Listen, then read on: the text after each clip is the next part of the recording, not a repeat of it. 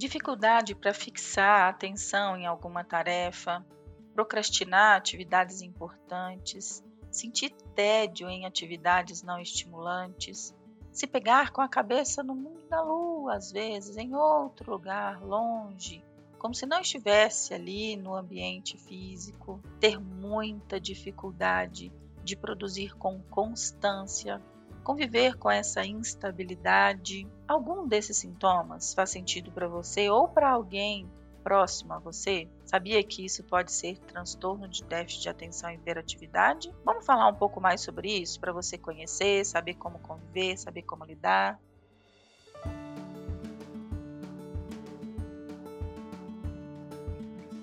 Olá, eu sou a Sheila, eu sou psicóloga e coach. Estou aqui para te ajudar a ter uma vida mais realizada, feliz, próspera, produtiva, falando sobre um tema que tem sido assim cada vez mais recorrente na busca pela ajuda da psicologia e da TCC, até porque é a terapia mais recomendada para esses casos, que é a terapia cognitivo-comportamental. O que é importante você saber sobre o TDAH? Primeiro, é muito comum a gente pesquisar o TDAH, que é o transtorno de déficit de atenção com hiperatividade. É comum a gente perceber sinais na criança. Aquela criança mais agitada, com muita dificuldade na escola, que toma bomba, toma nota vermelha, não presta atenção nas aulas, a gente percebe muito fácil. É, e tem também uma questão das origens do TDAH, gente que associa o TDAH. Né, é claro que ainda a origem é multifatorial, tem várias pesquisas, mas muitos médicos associam fatores genéticos, então é como se fosse, olha, a pessoa que tem TDAH tem alguém na família com, né, de em torno de 76% das pessoas diagnosticadas com TDAH é porque tem alguém na família, tem as questões de anormalidades cerebrais, pode acontecer até porque tem vários exames do TDAH que apontam é, alterações no córtex pré-frontal. Tem umas questões ambientais também, né, que tem a ver como que a criança foi criada, quais foram as incidências durante a gravidez da mãe, se tem alguma questão que pode ter sido prejudicial ao desenvolvimento cerebral, enfim.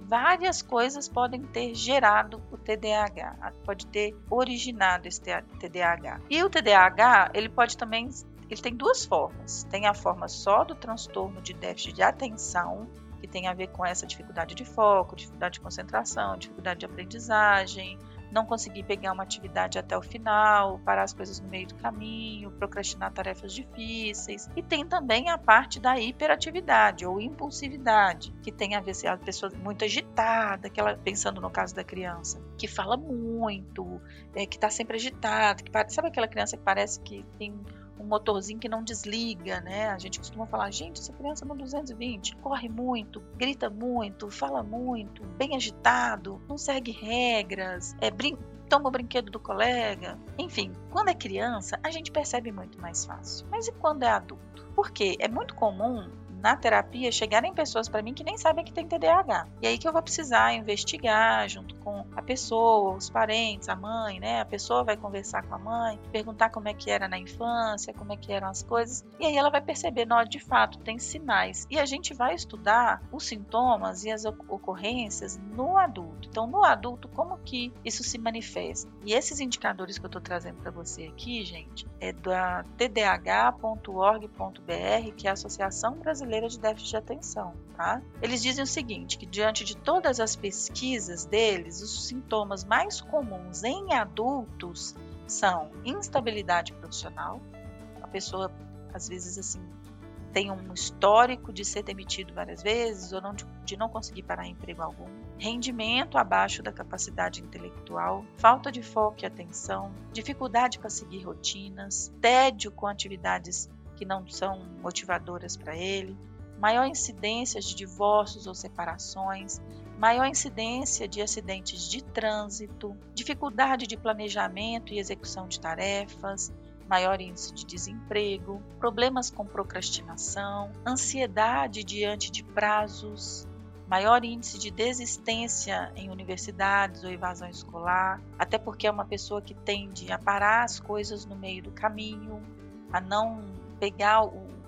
desafio, quando se sente desafiado, quando sente que está ficando difícil, esquiva e deixa no meio do caminho. Frequentes alterações de humor, frequentes esquecimentos, perdas, descuidos, não lembra de data, não lembra de reunião importante, perde muitas coisas, dificuldade para expressar as ideias, dificuldade para colocar em prática o que está pensando, dificuldade para criar esquemas ou ser claro na forma de se apresentar, é, dificuldade para escutar, dificuldade para esperar a sua vez de falar, frequentemente está buscando uma coisa nova, está frequentemente é, buscando criar ou estudar uma coisa diferente, mas sem foco, sem objetivo. Uma hora está estudando uma ah, estudando confeitaria, na outra hora está estudando enfermagem, na outra hora está estudando padaria.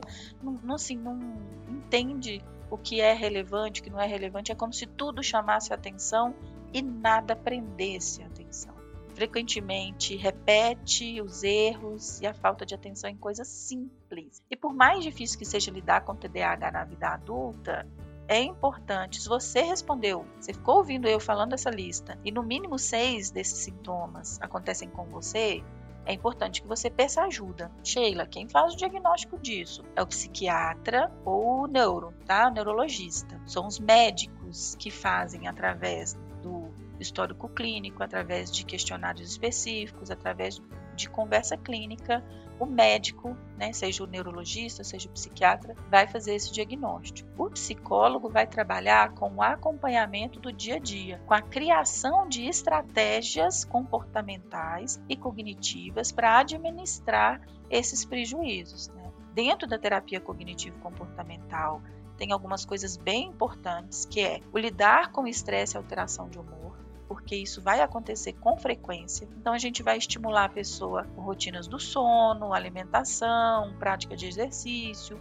diário emocional, técnicas de respiração, mindfulness e, e pode ser que em alguns casos o médico também passe para a pessoa medicações. As medicações vão depender do quadro clínico, vai depender da história da pessoa, se ela já toma algum remédio ou não, se ela tem algum problema de saúde ou não. Então, mas quem receita remédio é somente o médico. O psicólogo não dá receita de remédio.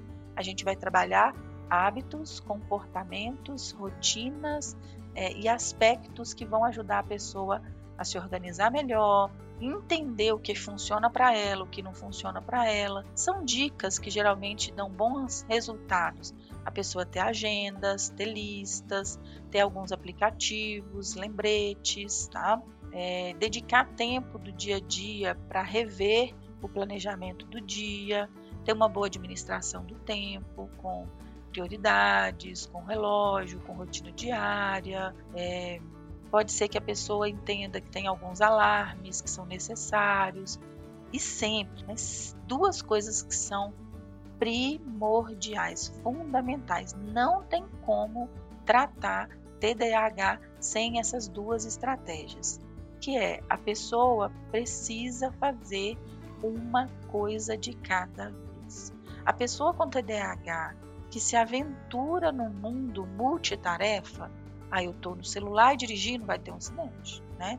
Eu estou ao celular conversando e ao mesmo tempo lendo um livro e ao mesmo tempo fazendo, não está fazendo nenhuma das coisas e depois não vai se lembrar de nada e vai deixar uma coisa muito importante sem fazer. Então, a pessoa de, que tem o TDAH, ele precisa ter um bloco de anotações com ele, seja um caderninho, seja um app, algo que ele anote. Vai para o supermercado, faz lista, do que precisa comprar. Vai é, fazer o trabalho do dia, faz uma lista de quem, quais são as prioridades, o que, precisa entregar, que, tem um prazo mais curto.